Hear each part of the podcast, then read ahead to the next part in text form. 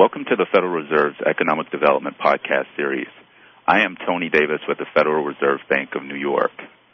The ability of the workforce development system to meet the short and long term labor demands of local employers has proven challenging. Aligning the education sector, including the schools, colleges, and universities, provides yet another layer of complexity.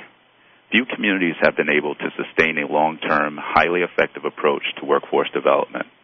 One example of success is from South Alabama, where the Southwest Alabama Workforce Development Council, or SAWDC, and the Mobile Area Educational Foundation use innovative approaches to manage industry partnerships. Today we are speaking to Laura Chandler of the Southwest Alabama Workforce Development Council and Sam Covert, longtime board member of the Mobile Area Educational Foundation. Laura, over the last few years, SAWDC has received numerous national awards for its workforce development approach that is built on working with industry. Please share a bit about the history of the organization and tell us about the critical elements that have enabled success.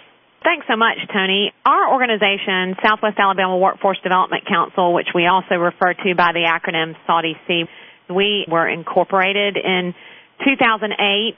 It was a coming together of local and regional efforts combined with some state efforts. And so Southwest Alabama Workforce Development Council represents Region 9. We cover eight counties in southwest Alabama. Critical elements that have enabled our success, the first thing that comes to mind is certainly our leadership. We are blessed with an incredible group of community leaders, industry leaders that have been with the organization from day one. And so their level of commitment, it's unparalleled. I also think that we have a really strong team and a very clear vision. We have a very clear strategy and set of goals. And then I would say the third critical element is effectively leveraging our partnerships. Our mission statement states that our organization is a facilitator. Our mission is to develop strategic partnerships and that is an area that I think that we've had a lot of success in and really has allowed us to have as much success as an organization as a whole when we started addressing the workforce development issue, what we realized was we needed a structure that could have somebody wake up every day and think about it. It is a very complex issue. One of the things that we had learned through 20 years of working with the Mobile Area Education Foundation is that a real strength of that organization was the director who woke up every day and thought about those issues and kept a lot of the momentum going.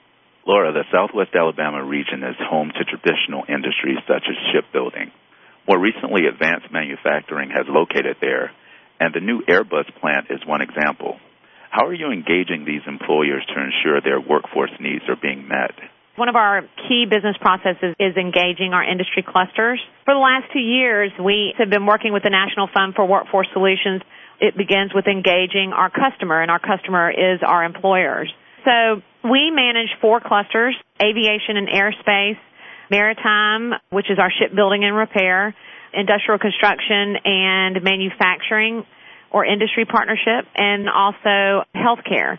So within that structure, we are able to very clearly identify industry needs, industry demands as it relates to workforce, but also identify policy and systems change required to help more efficiently provide them with a qualified workforce.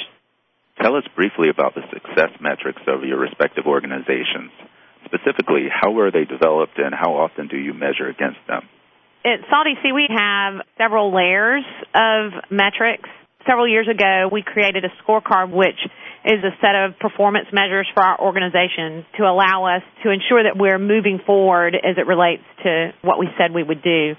So some of those measures, performance measures, pertain to our key business processes. For instance, we track all of the grant dollars that are coming into our region through our community colleges based on the percentage that our community colleges bring into our region versus the total state funding. And we compare that to the total workforce in our region. In the last five years since SAWDC came into existence, SAWDC has directed over $20 million into the region through our community colleges on average, that's about a quarter annually of total state funding. And the reason that's significant is our region accounts for only 14% of the workforce within the state. We also track all the way down to participant outcomes. We are counting and understanding how many participants are being served, how many candidates are getting into training, the number of candidates that are completing successfully, those that are moving into jobs, and we even track job retention six months, 12 months, and 24 months. The other things that we measure our success is Mobile Area Education Foundation as a convening organization. What we learned through this work for 20 years is that all stakeholders had to come to the table. That's the K through 12 leadership. It's the two-year college system. It's the University of South Alabama Department of Education. It's the faith-based community. It's community service organizations as well as the employers. We convene those stakeholders that all have different views and we arrive at solutions. Sam, employers are demanding higher skill levels, which makes the role of educational systems an ever more critical component of a community's workforce development system. Yet, educational systems face competing priorities in a challenging funding environment. How have the educational systems participated in the success of Southwest Alabama's workforce development efforts? I think one of the best things we've done is convening the stakeholders around the table. A great example of where we've come together is in the two-year college system, the Alabama Aviation College here in Mobile and BC Rain High School, which is the aviation high school for our area. They have a program there where kids can express an interest and test and commit to do the work of aviation and spend the last two years of their high school career earning dual enrollment credit. They will be taught by the curriculum of the two-year aviation college system while they're in high school, thus earning two-year college credits. Some of those instructions will be delivered by the employees in the aviation industry. There'll be a lot of hands-on. There'll be opportunities for the kids in the high school to visit and do an internship at the various aviation industries on Brookley Field. It's a great example where you've got a partnership of industry, the two-year college system and the K through 12 systems coming together to maximize the dollar so that we're not duplicating dollars and we're not spending on things that really do not add value to the employers. Labor force participation rates have been historically low in the South, and the pool of available workers needed to meet employer vacancies will continue to face pressure. How has Southwest Alabama engaged low and moderate income populations in workforce development efforts? What have been the challenges and how have both of you worked to overcome them? the populations that we're working with are low and moderate income populations because the need from our industry is to upgrade the skills of individuals who have little to no skill. Our area is really oversubscribed with low skilled workers and the majority of the jobs that are available today require technical training, certain industry recognized certificates. So we work specifically in the maritime industry, the industrial construction and manufacturing industries, as well as healthcare, advancing careers for low skilled workers by providing them with training that will upgrade their skills, ultimately receiving a credential that's recognized by industry. For instance, we have a rural initiative in Mount Vernon, Alabama, where we are working with Alabama Industrial Development Training, AIDT, as well as the city of Mount Vernon, the Alabama Career Center, Bishop State Community College, and the Central Gulf Industrial Alliance to provide welding training in the city of Mount Vernon, exporting this into the rural community for 22 individuals once that training is complete, the employers that represent industrial construction and manufacturing have committed to hiring these individuals. But there are significant challenges. We have challenges in the adult population as it relates to drugs we usually have about 10 to 15% fallout because an individual has not passed a drug test. We have issues related to not having a GED or a high school diploma all of our employers, with few exceptions, require either a GED or a high school diploma for employment. There appears to be some soft skills training that we need to probably place more emphasis on in the long-term pipeline because we're having some difficulties with the current workforce as it relates to being there on time, general work ethic related skills. So I would say those are three of the challenges that we're having right now from the adult perspective. From the Mobile Area Education Foundation side, we're going back and addressing the problem.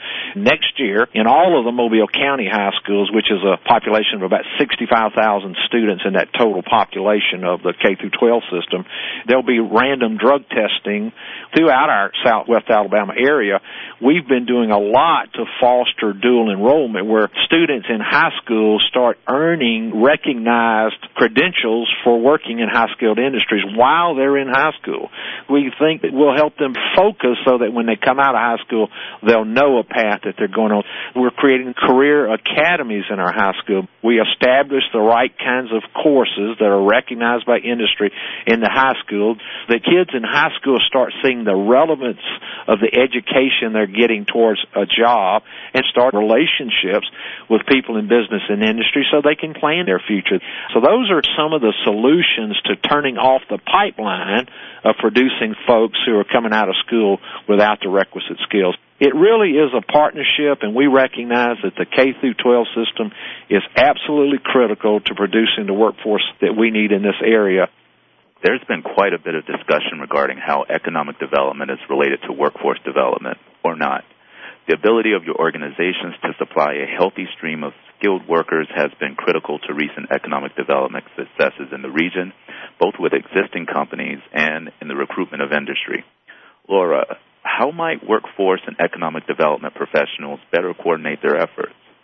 Our organization and our region have done an excellent job in integrating workforce development and economic development, specifically with Sea. We have structured our executive committee, which is actually our governing body, to ensure that we have representation throughout our eight county region of our economic development folks. So I think that's how intimate workforce development and Sea in particular is with the economic development community they are intricately linked. Economic developers will tell you that one of the most important arrows you can have in your quiver when you're recruiting an economic development prospect is a workforce development system that advocates for their needs and is committed to producing a qualified workforce companies can go and get the same bank financing and buy the same equipment. You can get the same deals on land. But what a company knows is going to make them successful is the quality of their workforce. If we're going to distinguish ourselves in economic development, we've got to first distinguish ourselves in producing a quality workforce. Thank you, Laura and Sam, for speaking with us today. Thanks for having us. We appreciate it very much. This concludes our podcast. We've been speaking to Laura Chandler of Southwest Alabama Workforce Development Council and Sam Covert of the Mobile Area Educational Foundation. Please join us at the 2013 Policy Summit co-hosted by the Cleveland and Philadelphia Feds, where we will discuss workforce development, among other topics. The summit is scheduled for September 19th and 20th in Cleveland. For more information, please visit the Cleveland Fed's website. For more podcasts on this topic and others, please visit the Atlanta Fed's website at frbatlanta.org. If you have comments or questions, please email podcast at frbatlanta.org. Thanks for listening.